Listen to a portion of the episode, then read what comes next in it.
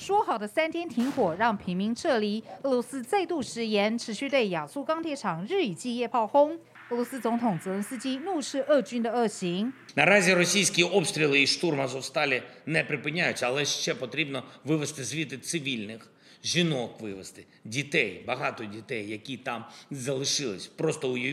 死守的乌军顽强抵抗，但仍造成多人死伤。而在第二大城哈尔科夫，却传来捷报：乌军经过一番激烈交火，成功击退俄军。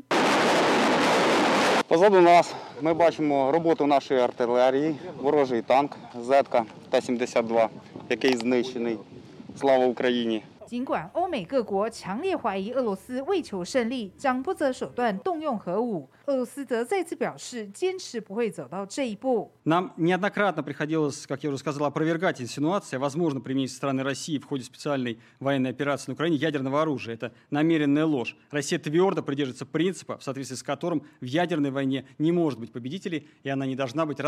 随着五月九号二战胜利日即将到来，俄军攻势不但没有趋缓的迹象，反而力度加大，可能急于在胜利日前取得战果，而位于莫斯科红场的演练仍持续进行中。今年的庆祝活动规模虽然比以往小，但陆空最新军武不缺席。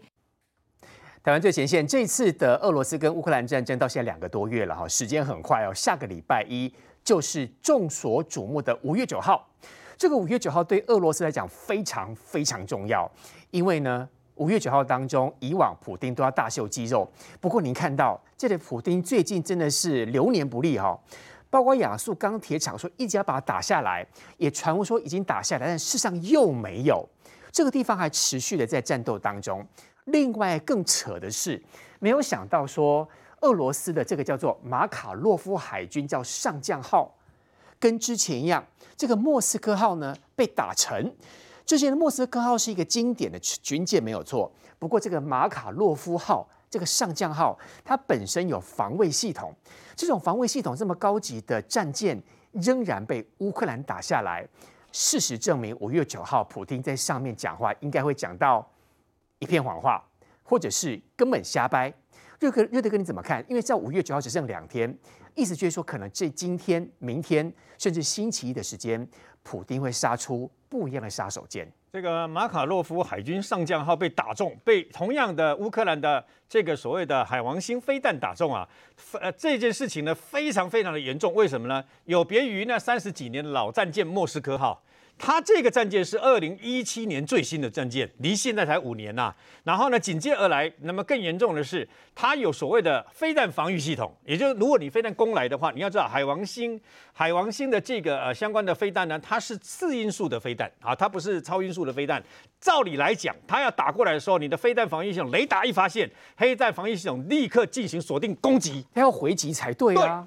就他被他打中了，为什么？他所有的一切，包括快炮，可能都没有发挥任何的作用啊！你问我，我也不知道要问谁啊。好弱哈！所以问题是，他被打中了，到现在，那么俄罗斯呃一句话都不敢讲。如果没有被打中的话，俄罗斯大概可以出来直接国防部那个发言人出来说没有这回事，纯粹是胡说八道，对不对？立刻驳斥。然后呢，现在非常好，然后怎么样？但他现在呢都不敢出来证实啊。那么来自于乌克兰这方面的这个讯息是，他现在正在冒烟，你知道？上次莫斯科号也是这样，现在还在冒烟，还在。冒烟，然后到底是不是失去动力了或怎么样？因为上次这个俄罗斯对莫斯科号一开始讲说没有没有没有，那是我们旁边啊有人在抽烟，有没有？啊、有人在抽烟，所以弹药库这个画面就是我们知道最新的画面。你看，所以事实上呢，我认为他就是被击中了。对，这是一个土耳其媒体发出来的。对，被击中了以后呢，事实上开始冒烟，那他是不是已经失去了战斗功能啊？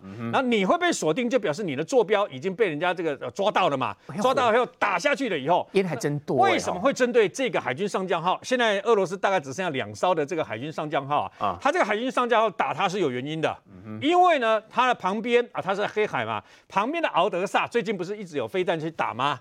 敖德萨有一天两枚口径口径的飞弹呢，也就是由这同一艘的海军上将号呢发射出来的，嗯、所以呢，你发射飞弹来打我敖德萨，我就发射我的海王星反舰飞弹，直接把你给这个打掉，你知道吗？而且我一枚就把你打掉了。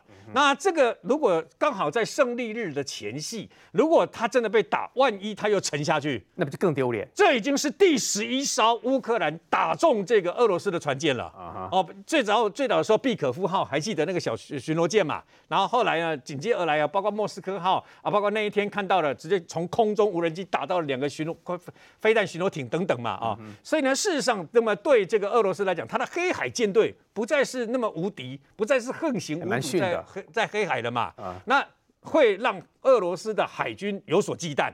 像他是不是还敢那么靠近这个岸边呐？哦，以后只好，现在还有大概有快要十七八艘的这个黑海舰队，他可能就会远离岸边啊。他很害怕，如果靠太过靠过近的话，到时候是不是呃一枚飞弹又过来把我给击毁嘛？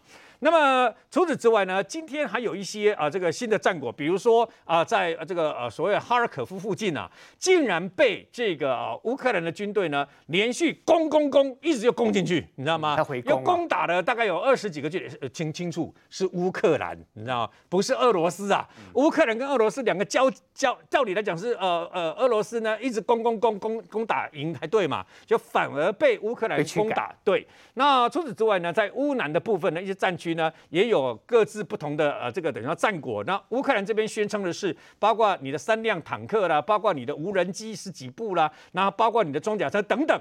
也就是乌克兰在这场大战里面，显然没有让你俄罗斯占了上风。那五月九号他们，那问题就在这个地方，问题在这个地方。五月九号，普丁的演讲，不客气说。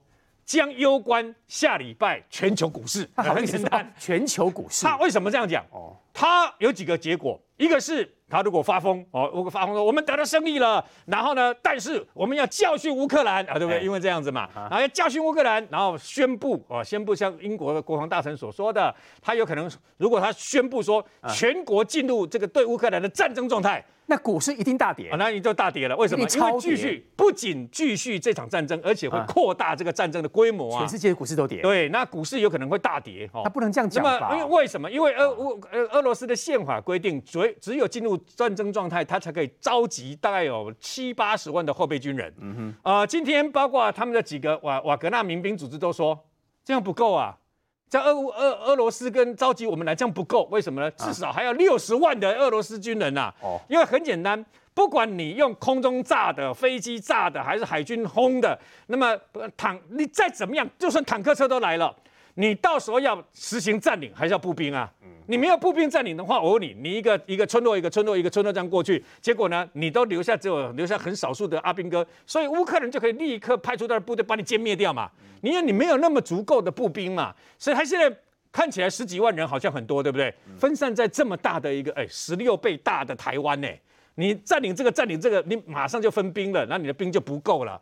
那当然了，现在马利坡也是这个等一个很重要的重焦那个这个这个焦点呐、啊。我都怀疑呀、啊，都怀疑礼拜一的这个红场阅兵会同时跟有可能跟马利坡这边同时，比如说两边一起做啊、呃，他当然有可能用视讯的方式，马利坡克里姆林哦，视讯的方式，意思就是我占领了，我赢了嘛。哦，我问你啊，他现在俄罗斯现在整个俄罗斯是被管制的，尤其是新闻。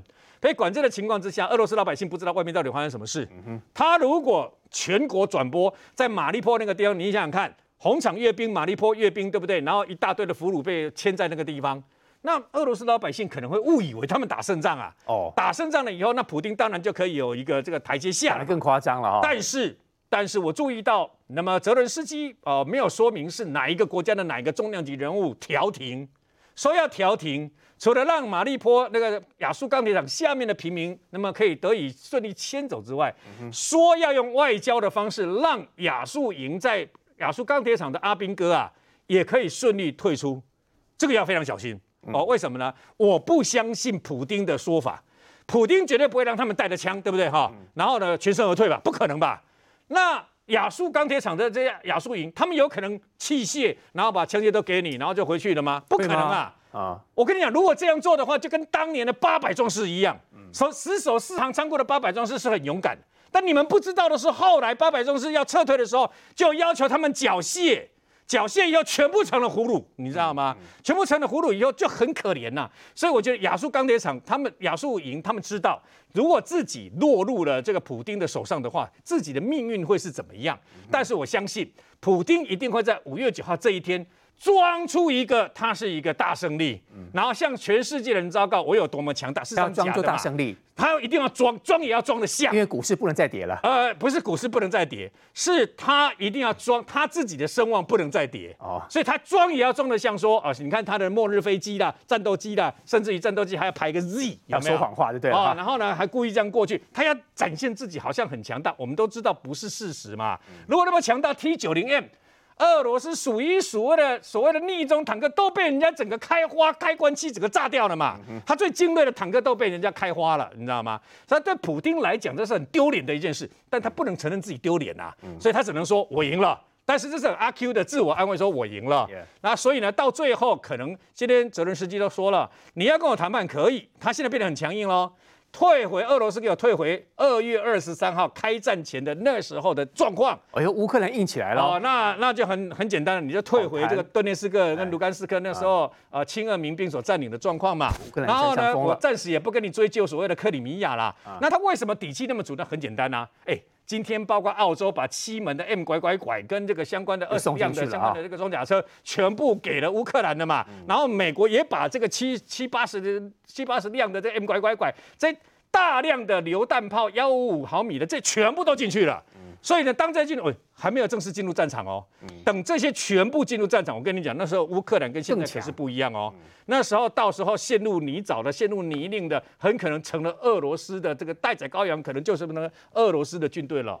于将军，我想请问，这一次哦，这个上将号又被击沉。我记得之前您跟我们讲说，这个莫斯科号被打下来的时候。当时你讲的非常有画面的感觉，就是无人机先侦察，然后美国在后面收集情报，结果呢，对准那个胜利号之后一打就直接开罐了。这个应该也是类似的状况吧？你看，我们抓到那个画面在凌晨，整个都起雾哦，跨龙膜哦，但事实上它一打打得好准的感觉。这个哈，这一次的马卡罗夫海军上将号被击沉，跟那个莫斯科号被击沉哈，呃，有有些不同，因为莫斯科号是老战舰了。虽然它的火力相当强，它的火力相当强，它左右各有十六发那种那种飞弹，比鱼叉飞弹大概大十倍啊，一发就大十倍，所以说它的火力很强。但是呢，它的引导还有它的防空雷达并没有那么强。但这一艘不一样，这一艘这个马卡罗夫哈，它是二零一七年才下水服役的，它不可能二零一七年下水服役是旧的系统嘛。不可能还用那个真空管嘛？它一定是新的，新的，二零一七开始的，一定是新的，是新船，是新舰。虽然不大，四千四千多吨哈，虽然不大，可是它上面的装备并不少哎。嗯，它上面具备的光是这个垂直的发射系统就有八具哎，那种垂直飞弹发射系统八具哎，嗯，那是 那是非常了不起。那为什么会这样打了被打得稀巴烂呢？奇怪，就问题就出在哪里？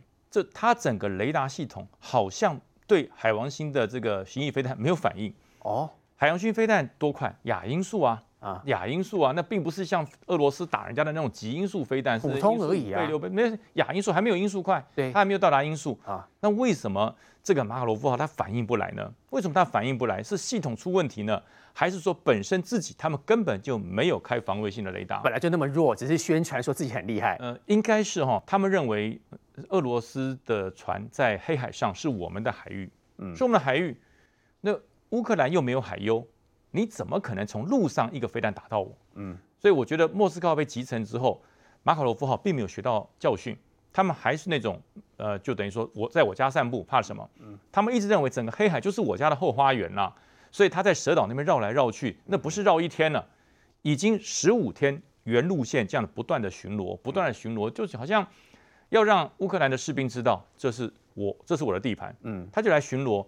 在蛇岛那个地方绕了两个礼拜了，太轻敌的概念。对，那么那你想想看，海王星飞弹，我看你来一天，看你来十天，看你来十五天，嗯，那那我还不打，你也都没有打我，结果我就因此被你打到了。对，他要打，他他本身是准备要对这个这个奥德萨要来实施暗轰了，他打算要暗轰，可是还没有轰，可是被人家先轰啊，所以我觉得这个非常奇怪，这是这是等赔了。赔了夫人又折兵呢，啊，这个不但没有把奥德萨呃威胁到，也没有把奥德萨有做多大的这个暗轰，反而是被人家从地对舰的飞弹一发把你打着火了。对，呃，俄罗斯证明，呃，俄罗斯说没成啊，乌克兰也说他没有成啊，只是在冒烟啊。那应该快成了吧？这个冒烟可以冒多久？上次那个十万吨、十二万吨的莫斯科号冒烟冒了二十四小时就成了嘛？嗯哼，那这个才四千多吨，它的烟能冒多久？呃，普丁应该希望他不要沉，赶快拖回他的凡赛堡，他的母港去。嗯、因为如果这一艘这个这个马卡罗上将号哦，如果在黑海再沉的话，五月九号以前沉没啊，哇，这个胜利日到底是国殤日还是胜利日啊？国殤日了。对，你看你已经成了一个莫斯科号，这次又成了一个。这个这个二零一七新下水的上将级的这个潜这个这个船这个巡逻艇巡逻舰，嗯哼，这个这怎么怎么讲胜利嘛？讲不通嘛？嗯，你完全无法讲得通胜利。所以说，普丁现在他应该是不提黑海这一段，也就是说，黑海你们这些海军不要再丢人了啊！海军很丢人，你们不要再丢人了。你们如果真的没有办法控制的话，你们干脆就待在凡赛堡里，不要出来了。你再出来，你看出来一艘沉一艘，出来大的十万十二万呃这个十二万吨的沉十二万吨啊，出来两艘小的，对不对？那个小那个小的巡逻快艇这个。这个猛禽级的那个超快的也被打成两艘，嗯、现在来一个中的四千吨的又被打了，嗯，所以这个普丁心里想，你这个黑海舰队啊，可以裁撤了。普丁自己可能也想象不到，我有这个飞弹防御系统，竟然还被打到。也包括于将军，目前还不知道，也不敢大方的这个去揣测他，因为这么厉害的这个军舰，竟然会被打到，他没有道理会被打到，没有道理啊，因为本身它光是防空的飞弹就有好几套哎，嗯，它不是只有像我们一般的老式的只有方阵快炮，它有新型的，嗯，它上面有取代方阵快炮的 AK 六零三的防空火炮两门啊，然后它还有八枚的防空飞弹，所以说它它不是没有防空飞弹呢，它是有的，那可是为什么完全没有启动？就被这个海王星飞弹长驱直入，一下就打中了，而且还不断的冒烟，会打中会冒烟，需要直升机去救，去协助救火，就表示这艘船它没有办法自力完成消防，它自己被拖拖回去了。对对，它没有办法消防，它它就要求救嘛，才会有有人过来。那么这个状况，呃，如果没有做好，它可能又要沉了。嗯，它可能要沉。如果说真的是在五月九号前沉，这个胜利日会很会很脱窗哎，难看哎。嗯，然后即使。俄罗斯现在在马利坡哈，他在马利坡，他打算要做一个胜利的大阅兵。那其实他最想要做什么事，就是把亚速营哈从那个地下引出来。亚速钢铁厂不是说好像已经，因为有传出很多消息啦，说亚速钢铁厂已经是被俄罗斯的军队占领。呃，没有占领。但是像目前最新的消息是没有，没有占，没有占领。呃，对，没有没有占领到，没有占领。但不但是没有，他把它围，他把它围着，不是吗？嗯。所以你看，他没有这个上将号被击沉。亚速钢铁厂还打不进来，他怎么发表五月九号的胜利日宣言？他他没有占领了，他其实哈亚速钢铁厂当时他他有六层到七层嘛，他有一层是维修水管的那个那个工人啊，他可能被抓到了，就就吐出了这个进入的入口啊哈，uh huh. 然后俄罗斯就派了一个小队要进去，要进发生了激烈的战斗，但是激烈战斗之后是进去的俄罗斯的是呃这些应该都是。长字辈的都是都是不是兵啊，兵不敢进去啊，都是长字辈，可能是呃班长，可能是排长哦，长字辈那进去的全部都被歼灭，嗯，全部都被歼灭，所以随后亚速营的指挥官就说有有他们真的有进来，但是我们跟他发生激烈战斗之后就消灭了，就是在地下一层，地下第一层，然后地下第一层他就开始肃清一件事，就是他们在亚速钢铁厂附近有很多俄罗斯的战俘啊，他们只要一接近他们就投降，那投降之后。当然，乌克兰的军人不会像俄罗斯的军人那样子去虐待战俘，嗯，他就把他安置在亚速钢铁厂的第一层，就说啊，随后要后送，不然战俘就不法全部全部处死不行嘛。对，那这些战俘有一些就是诈降。哦，就诈降，对，所以说他们透过了一些方式进来，可是只到了第一层，全部被歼灭，没有没有被占领。所以希望兄亚速钢铁厂目前最新的进度是怎么一回事？亚速钢铁厂哦，首先我们先讲两件事情。第一件事情呢，它没有被占领，然后所以它也没有被俄罗斯给攻陷，都没有。但没有被俄罗斯给攻陷哦。现在有一个最新的消息哦，各位看一下这个新的消息。这个消息是说有五个白俄罗斯人，因为各位都知道白俄罗斯内部呢不满现在白俄罗斯总统非常多，因为白俄罗斯总统现在看起来根本就是俄罗斯的小弟嘛，嗯、所以呢。白俄罗斯有很多的人呢，他是对这个现在的总统不爽的，然后所以在这一次的乌克兰被俄罗斯入侵的战争里面，有很多白俄罗斯的人是到乌克兰去帮忙打仗的哦。然后这个新闻是告诉你说，现在最新的消息是有五个白俄罗斯的士兵进去亚速钢铁厂里面，要支援亚速营跟乌克兰的军队帮忙作战。那文瑶这时候我们就要问观众朋友一件事情，请问这五个白俄罗斯的人是怎么进到亚速钢铁厂去的？亚速钢铁厂不是才刚刚被俄罗罗斯人给攻击而已吗？那为什么这五个白俄罗斯的士兵他可以进到亚速钢铁厂去支援这一些亚速营跟俄乌克兰的军队呢？所以显然是这里面有很多的密道跟它的结构规划是俄罗斯人不知道的，所以这五个白俄罗斯人他还可以潜入到里面去。那第二个，我们再问大家一件事情：这五名白俄罗斯人如果可以进得去的话，那请问乌克兰的补给跟乌克兰其他的装备有没有办法进得到里面去？啊，之前不是说有很多秘密部队在帮忙吗？所以我们就一直在讲一件事情：这五个白俄罗斯人可以潜进去亚速营的人，还还可以告诉你说，继续发影片跟你说，哎，这些人跟我们一起同在。他如果可以做这件事情的话，表示乌克兰一定有其他的方式可以把运补运到里面去，去支援亚速钢铁厂里面。那既然是这样子的话，那你就会问一件事情呢、啊？那俄罗斯都没有把它打下来，俄罗斯的军队呢，现在被调去支援乌东的前线，有人被调去要去支援红场的阅兵。现在在亚速钢铁厂这周边，我们讲乌那个俄罗斯的部队，俄罗斯大兵现在五角大厦，美国国防部直接告诉你说，只剩多少人？只剩两千人呢，现在在亚速钢铁厂里面的部队也是一两千人的规模。那你本来军队人数多过于他十倍的，你都打不下来了。那你现在人数跟他相当，你要怎么打得下来？更难打。所以现在在这个地方呢，我都怀疑说，五月九号下礼拜一的时候，在马利波这个地方呢。这个俄罗斯在这里的胜利游行是要怎么游行？因为俄罗斯就是两个点嘛，一个就是在它的红场嘛，一个就是要在马利波嘛。他正是马利波要做，是他在马利波要做。那所以这就是我们怀疑说他到底要怎么做，而且亚速营的士兵或是乌克兰的军队会不会报复，这是另外一个问题嘛。因为今天另外一个最新的消息是什么呢？是一个乌克兰的议员哦，乌克兰的国会议员，这位女议员很有名哦。那她发了推特，她推特说她得到了一个消息，说这个。俄罗斯的大兵要干嘛？各位可以看，俄罗斯的大兵跟俄罗斯跟普京规划说，在这一次五月九号胜利游行里面，他们要把乌克兰人、乌克兰的俘虏。当做游行的展示的标的物，让他们拉上街去羞辱他们，然后呢，等于说要让俄罗斯的人呢对这些乌克兰人丢垃圾，然后对他们砸纸泄愤，太过分。那你想想看，说这种事情，所以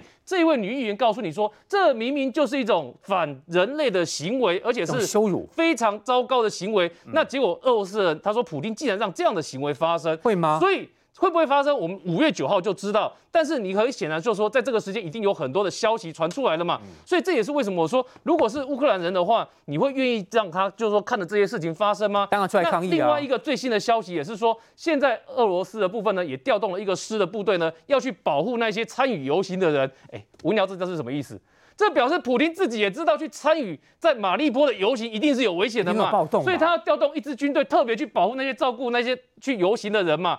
所以这也是为什么搞不好一不小心擦枪走火，当天你五月九号的马利波有可能会有一些突发的状况会发生。可是在这个时间，各位要注意到的是什么事情？是在这个时间点哦，俄罗斯的军队在乌克兰的战场真的斩获太有限，斩获太有限。发生了像我们刚刚所提到的事情，什么事情？就是刚刚提开头提到的马卡洛夫海军上将号到底有没有被击沉？因为这个事情哦，你知道从昨天到今天已经传两天了哦，传两天，哎，你知道乌克兰人跟很多的俄罗斯人都在传这件事情，然后大家在探讨到底是真的还是假的，就释放出来的照片跟影片越来越多。那你刚刚所公布在我们节目上这个这段的影片，这个影片是一个那个土耳其的媒体他所公布出来的影片，对，那所以这个影片到目前为止哦，只有。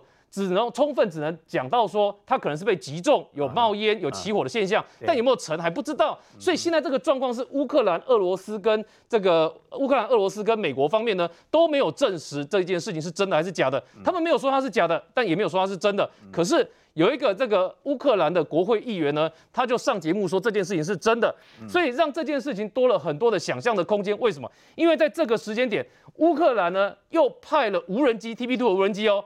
去炸蛇岛的一座俄罗斯的登陆艇，跟它的蛇岛上面的装备设施。所以很显然，乌克兰现在呢，对于这些黑海附近周边的俄罗斯的船舰非常有兴趣啊。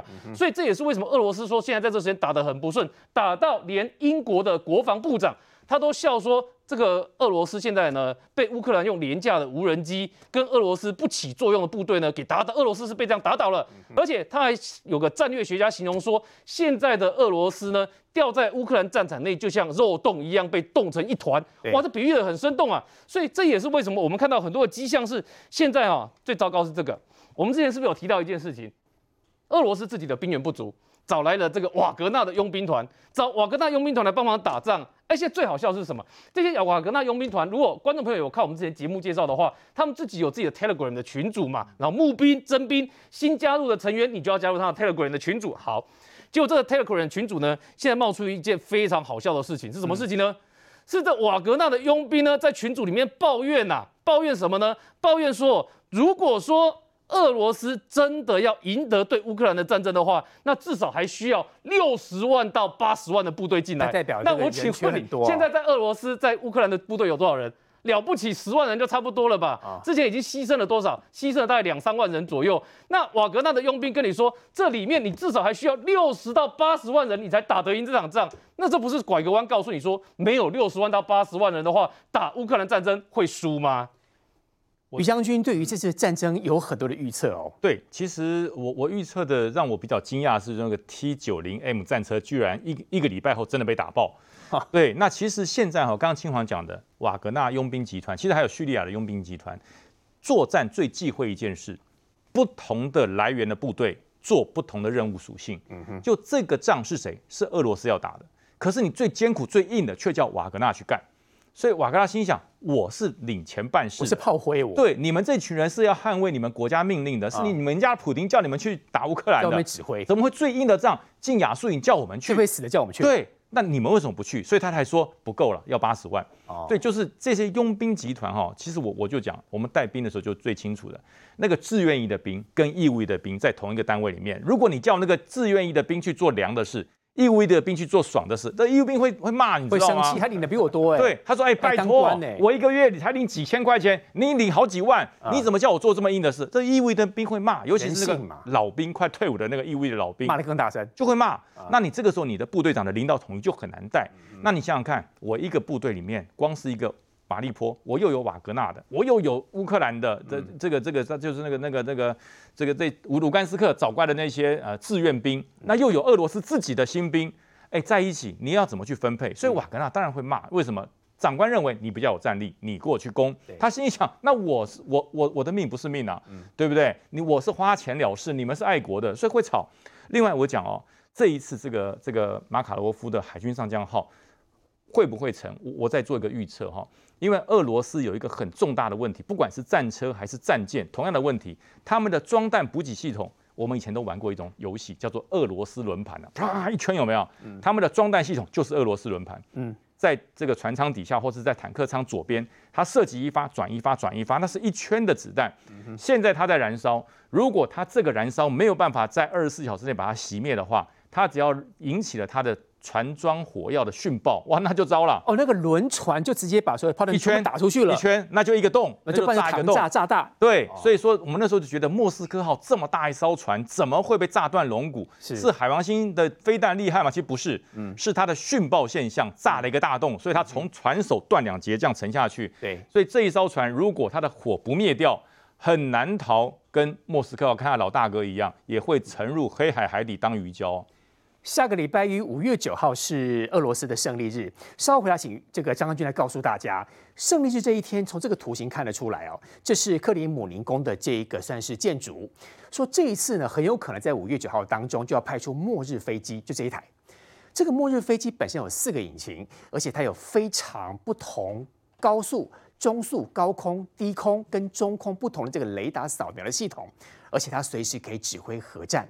这个末日飞机是不是代表普丁最后一招真的要推出核武战争？我们稍后回来。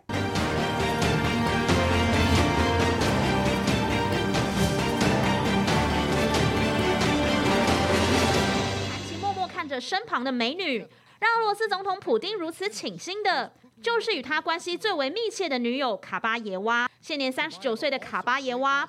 与普丁相差三十岁，二零零四年曾代表俄国拿下雅典奥运体操金牌，两人还曾在颁奖典礼上同框。二零零七年在普丁的钦点下，成为国家杜马下议院议员。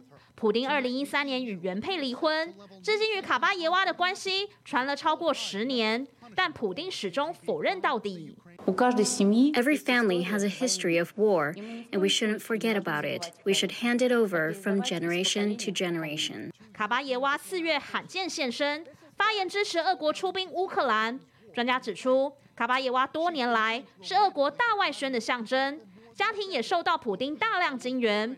美国四月宣布制裁普丁两名女儿，《华尔街日报》也曾报道，华府连普丁女儿都没放过，但卡巴耶娃竟逃过制裁命运。传出是因为美国国安部门担忧，如果制裁卡巴耶娃，可能会激怒普丁，造成大反弹。但如今欧盟看似将对女友祭出制裁，美国也可能做出改变。好，礼拜一五月九号胜利日这一天，是不是普丁为了要秀自己的肌肉，他要讲出很多根本跟事实不符的内容？这个大家都在看。不过事实证明呢，刚才我们讲了非常多，又有在另外一台俄罗斯非常高级的新的马卡洛夫上将号，竟然在凌晨的时候，这样整个被击到这个整个都起火。我记得刚刚节目要开始的时候，将军就跟我说，他说第一个我研判这个很明白，就是这台战舰，而且从那个画面来看，就是凌晨的时候它是拂晓出击的。对，对，我们可以看得出来啊，因为这个马卡洛夫海军上将号啊。因为它这个早上的时候有点雾和霾，现在刚好在乌克兰的还有黑海，现在是季节转换，早上能见度不好，都会起雾，都会起雾，在这个现象。但是今天马卡洛海军上将号被击落，我认为有五个五个五个因素，五个原因。第一个呢，我们知道马卡洛海军上将号，它雷达系统怎么没有自动呢？它这个按照这个来看，非常的清楚，它的它有相位阵列雷达，有相位这样的对海搜索雷达都有的，它是非常非常周延的，竟然没有。它竟然没有它的雷达系统哦，竟然没有发挥它的功能啊！你不管是对空搜索雷达或者对海搜索雷达，最起码对这一个海王星的飞弹会发现会发现警觉啊。第一个，它雷达没有没有启动啊，还是还是还是有状况，还是雷达带箭，还是雷达故障，雷达功能没有发挥，是不是这个原因？我认为第一个因素是这一个，第二个因素，它这个里面有有有电站系统。那今天的话，它如果过来的时候，就是飞弹过来的时候。它有预警系统，预警系统启动电站系统，要警报不是吗？电站系统的话，一一一一干扰的话啊，它这个这这个掠海的飞弹呢，会造成它它的盲目变盲目了，没办法，没办法追踪目标，影响它去骚扰它的意思，既然骚扰的功能都没有出来，这个就是电站系统，奇怪了。那这个电站系统为什么没有启动？已经呢，它它已经到那么近了，它的电站系统会自动会自动感应，有的是的，有的是电站系统啊是自动启动，不是人为启动。哦。它今天感应到，它会自动启动，因为这个。我们的海王星飞弹，它都会有雷达，最最后面是雷达，雷达主动导引进去。雷达有雷达波，雷达波启有雷达波被收到雷达波信号之后，电站系统会都启动，自动启动。那电站系统为什么没有没有生效？第三个的就是它的诱饵雷诱饵，今天它会诱饵会欺敌，打诱饵出去，这个。很容易把这个雷弹导引过去，连诱饵都没有出动，就跟今天的我们讲战斗机，它不是有丢那个火焰弹、热焰弹，去就是诱饵，去等于说去引导它的那个敌军的炮弹打别的地方。对，打别的就是这诱饵，诱饵会欺敌，会欺骗，对，把这飞弹诱导过去。为什么诱饵没有发挥功能？它有四套诱饵，嗯，这里面有四套诱饵了，嗯，怎么没有发挥功能？这在证明船坏了。对，这个这个这个它的功能是不是有问题？还是哈，这个以以以好报坏？它本来是。坏的东西，它报好的，哦，告诉你来取代，哦，可能是这个样子，骗人的，哎，有有这个状况。那第四个呢？我们到第四个到最后面的时候，它这个有两套，这个舰首有一套，舰尾也有一套，近迫防御系统，就是类似我们讲的那个天兵系统，这三五快炮，它一分钟可以打四千发出去，一个弹被一个弹雨出去，快速反应那一种啦，非常呃快速啊，因为进迫了啊，已经进了到已经的很急迫了。也没发挥功能。弹雨出去，弹幕出去了，把这个飞弹击击毁。我听你这样说，它层层的那个攻击武力非常强。第四条是这个进迫，进迫也是自动启动，你不用人为去打，它一定会自动启动，因为有飞弹来袭，它会自动反应，一分钟就四千发，一个弹雨就过去，把你飞弹整个击毁，就就可以了。那第五个就是我们讲的舰上的损害管制系统，损害管制系统这些官兵哦，平常如果训练有素的话，立刻损害管制，嗯，可以该关的闸门关掉，该移动的时候，哎，飞机它这个军舰呢。这损害降到最低，所以俄罗斯的阿兵哥也是训练不良。这个这个反应要非常快，平常要有训练，因为你到的时候在那边会急救章，会会来不及，会缓不济急。他的训练如果有数，知道这个时候关这个闸门，这个时候这个电断电那个怎么样，这个灭火怎么样，这个每个的分工分得非常细目。这个五个系统为什么都出了问题？到时候就飞弹就被把它击中。我们知道海王星飞弹它是高次音速飞弹，最让它掠海，它在三公尺到五公尺。三到五公尺的话，对空搜索，然后对海搜索不了，尤其是对海可以抓得到它。它只有贴在那个海平面三到五公尺而已啊。三到五公尺，它飞，它掠海，它掠海啊。它掠海的话，就掠海比较容易突击。你若空中的话，很容易把它击毁，不容易被发现。对，对海可以发现，对空也是发现它。对海王星厉害的地方，因为它是掠海的关系，它很容易找到军舰。对它这个掠海的话，一般来讲，因为地球曲度的关系，到最后面才会被抓到啊哈，被抓到，被抓到，抓到之后再做反应。那这个。海王星飞弹它有个特色，就是它重磅，它将近一公吨，嗯，九百多公斤嘛，就将近一公吨嘛。重磅如果被撞到，为什么说上一次的莫斯科巡洋舰也是一万四千、一万两千多公吨的，是被海王星打到，被海王打到，因为它重磅，它是够大，就跟以前的飞鱼飞弹呐，在英阿福克兰群岛战争的时候，用那个阿根廷的军队用买向法国买的飞鱼飞弹，把阿雪菲尔号击沉一枚。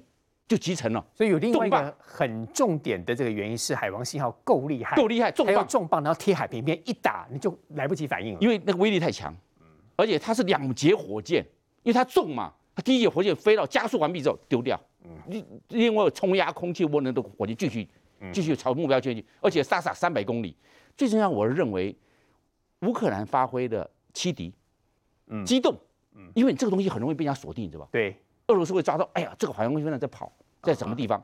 一激动，把手里手里把它摧毁，说不定有欺敌的，有欺敌，他会欺敌，这个是真的，这个是假的，假的去欺骗，真的在跑，跑了之后在设定适当的位置，三百公里之内都是它有效的射程。对，那现在的话，掌握了情报，空中知道了这个马卡洛夫海军上将号的位置，嗯，在三百公里之内，这个地方就是出，就是。张俊，其实今天你要告诉大家另外一个，也让大家大开眼界，叫末日飞机这一台。对，据说这台末日飞机跟刚才你说的海王星号有很多雷同的地方哦。对，因为就我知道，末日飞机有可能是五月九号这一天，普京他在红场的演说当中，甚至会大秀肌肉。另外一个桥段，对，这就是这个一六升八十，它四度四具发动机，它这个特色就是这架飞机哈，除了驾驶舱之外啊，没有一个窗户。都密闭的意思，它是抗干扰、抗电磁脉冲。你电磁脉冲对它来讲无效，全部防电磁脉冲，变成末日飞机。它是攻击型的飞机，对不对？它是指挥机，呃，指挥机，空中指挥机。它同时里面的有有四种席位，对空中的战略长程战略轰炸机做指挥。这个是极高频的，极高频才可以指挥它。极高频叫 VHF 到 UHF，它可以攻击，呃，它可以指挥指挥高空的这些战机群。战机就是我们讲到的核子上面也有挂核弹的战略轰炸机，它也可以指挥挂核弹的战略攻轰炸机。轰炸机，你不管是 TU 九五的雄式轰炸机，或者是 TU 两六逆火式轰炸机，或者是 TU 两两的超音速轰炸机，它都可以做指挥。有高空的，有核弹群，有对中空的，有低空，全部它都可以。还有地面，地面它都可以指挥。地面在地下堡里，我们叫地堡。地堡的这个这种我们讲到的，那美国叫义勇兵飞弹呐，那那个俄罗斯的在在地下发射，它连地面地面的也可以指挥，也是它这架飞机指挥，所以它叫末日战机，它其实指挥所有核武。啊哈。那地下的这些在下面的，它都可以指挥，因为这用的就是一般来讲的的，可能就是 VHF 是超高频，VHF 是极高频指挥飞机，V VHF 这个。超高频指挥地面，所以普京如果秀出这台飞机末日飞机出来，代表就是他最后一招，就真的必须要死了啦。就是我要不要处理我的核武而已。他核，他就是核武指挥机了。他应该不敢。核武打击。另外一个，我们还讲到了，是不是还有水面？水面舰，比如说我们水面舰，他也指挥。指挥水面舰的话啊，这个我们所讲到的莫斯科巡洋舰可以挂，里面可以装核核弹的，它可以做指挥。水面舰也做指挥，也是他指挥。那干脆叫乌克兰或美国把它打下来就好了。对不对？你打下很难打，旁边还有战斗机护航啊。它很难打，很难打。它旁边的时候，它会也会，它旁边我们只是没有显秀出来。它旁边的干扰、电子干扰跟红外线干扰全部干扰。你的意思就是说，它这个末日战机一出来，旁边一定要有其他战机，战机会护航它，然后它本身还有干扰系统，还有干电子自己自卫式干扰都有。这一台如果真的被乌克兰或美国打下来，俄罗斯就真的是没面子。那不容易打。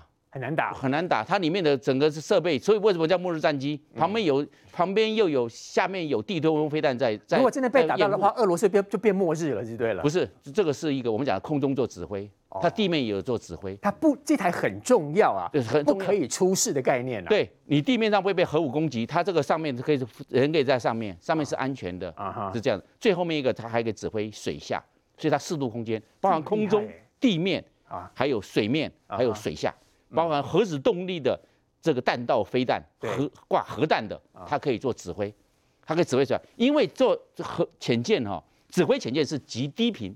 声音那个那个频率哦，非常的低，才可以通潜舰。那个那可以跑几千公里到几万公里那个频率，因为它极低频嘛，指挥潜舰，它也可以指挥潜舰做核打击。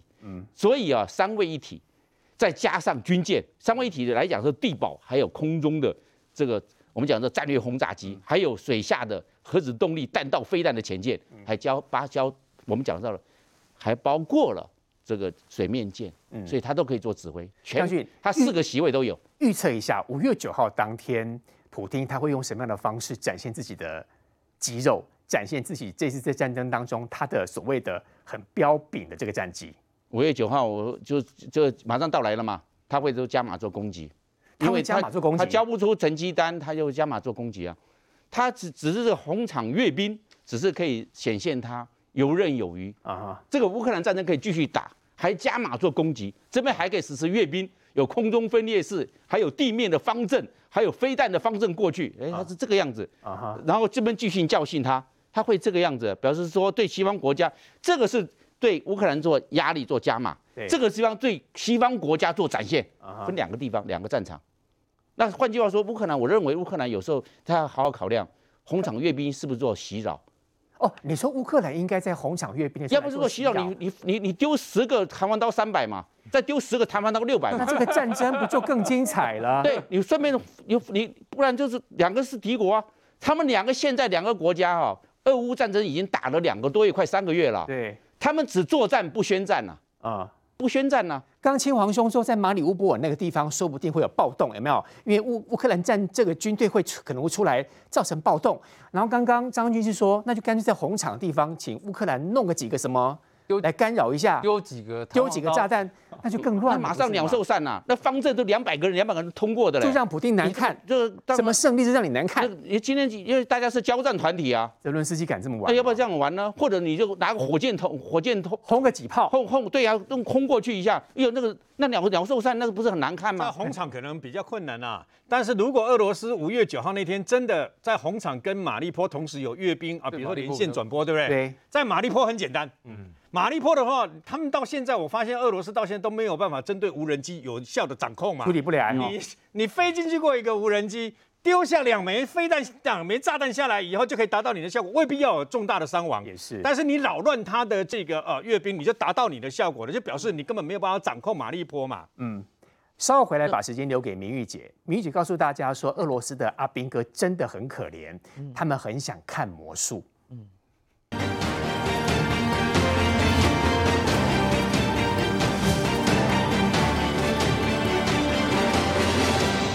这个战争打到没完没了啊！五月九号胜利日这一天，普丁应该会说出很多谎话吧？不过，明姐，我们知道，在这个过程当中，我们找到了非常多乌克兰军队也好，乌克兰的人民也好，可歌可泣的故事。嗯，据说这一次，这个是一位乌克兰的教授。对。他也来教大家怎么样打仗啊？哦，呃，应该先说了哈，就是说台湾最近因为疫情的关系，不是很多人都在视讯上课吗？那我我觉得说哈，凡是视讯上课的学生，如果你不认真哦，看到这张照片，应该要觉得很感人。他这个是一个教授哈，你看他在哪里授课？他现在在视讯上课，哎，哦，他他他在壕沟里哦，而且你看到有教授还带着枪啊，在帮学生上课。你看他现在正在上课，哎，他视讯哦。那事实上呢，这位教授他叫做山多尔，事实上他是一个匈牙利人啊。那匈牙利人他其实是自愿来参战的，他自愿参战，可是他现在还他在参战的时前之前呢，他还在帮这个乌克兰的西部的一个国立大学在授课，因为他是哲学博士，专门讲授哲学的过程，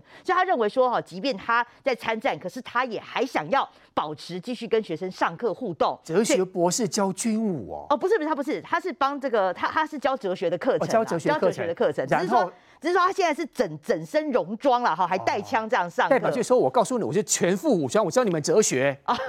他反正就是他就是不想让他上课中断啊，哈。所以他这个这个照片出来之后呢，很多人会觉得说啊，这个也是欧洲文明的骄傲。那你看，就是说，你看视讯上课在这种战时危机，有教授还这样子戎戎装出来带枪，你不觉得真的很可歌可泣吗？对不对？上他课的学生真的一定要兢兢业业了哈。那话说回来哈，那这场战争确实死了不少人嘛哈。那这一位呢是俄罗斯首位公布阵亡的好，这个第一位的女性官兵哦。那她是一位这个呃，说实在她是军医了，但其实她是医护兵了哈。那她年纪非常轻，才二十七岁哈。那这位是这个加拉托娃女士啊，二十七岁。那事实上她的故事也是蛮坎坷的，因为呢，她其实她的先生啊，去年在那个顿内斯基的那个内战的时候，她先生也不幸阵亡。那因为其实她跟她的呃，她跟她的先生哈，其实本身就是属于亲俄组织啦哈。那她她这个老公在顿内斯克阵亡的时候，她其实就有点想帮老公复仇，所以她这一次呢，乌克兰乌俄战争开打，她就自己主动哈来参加这个这个战争。但是俄罗斯比较特别，她虽然有四万一千名的女性女性官兵啊，但占他们的兵员只有百分之四。那为什么他们的女性官兵其实是不准上前线作战的？哦，女女兵不可以，不能上前线作战，不能不能参与战事。哦、那但是她因为她很想参很想参参战，所以他就选择了当了医护兵，因为到第一线去帮忙。对对对，那他不幸的哈是在上个月的时候，因为在这个马利坡的部分，他遭到那个炮击炮破击炮啊这个呃打中，所以他就不幸身亡。嗯、其实他还有一个八岁的儿子，你看他先生也过世，然后他现在他自己本身也阵亡，嗯、所以他现在八岁的儿子只好留给母亲来照顾。所以你看这个这种就是战争哦，导致家破人亡。啊、对，那话说回来哈，我们刚刚讲说哈，俄罗斯的女兵其实是不能上前线的哈，所以尽管他们有四千多名的军官哦，但是事实上真正成为上校只有四十四名，比例非常的低的。那相对之下，乌克兰乌克兰其实是准呃准许女性上上前线，像乌克兰的这个女性的官兵占百分之十五，比例呢比俄罗斯百分之四其实高蛮多的哈。那话说回来哈，刚刚讲到说，因为这场战事哈，其实很多的那个奇闻异事嘛哈。那其实最近有流传一个影片啊，就是有个乌克兰的这个军官啊，他在闲暇之余，其实就是在表演魔术哦，有点在娱乐他的这个同袍啦哈。那这个影片出来之后不得了哦，因为他在表演魔术，那个魔术还蛮神奇的，哦，就是那个桌子啊什么什么浮起来哈。那这个这个魔这个等于说这个这，然后这个魔术没想到这个魔术呢被俄罗斯哈拿去宣传之后呢，看到了，他说桌子浮起来，然后呢？对，你看他在这个表演魔术，那个桌子浮起来，其实就是我们看到魔术师的一个表演嘛哈。那没想到这个俄罗斯的这个照这个这个影片啊传到俄罗斯去之后，没想到被俄罗斯说哦，这个就是黑魔法，你看 乌克兰人在使用黑魔法啦，所以现在我们才会拿不下来，乌克兰我们拿不下来，好，都是因为他们使用黑魔法。那甚至这个就越传越夸张啊，还传到到最后，他们连俄罗斯的这个西伯利亚 还找来喇嘛那种编译的地方，被这个黑魔法吓到，请来喇嘛来帮他们加持祈福，哎哦，就是要把乌克兰这个黑魔法给扫除。那事实上。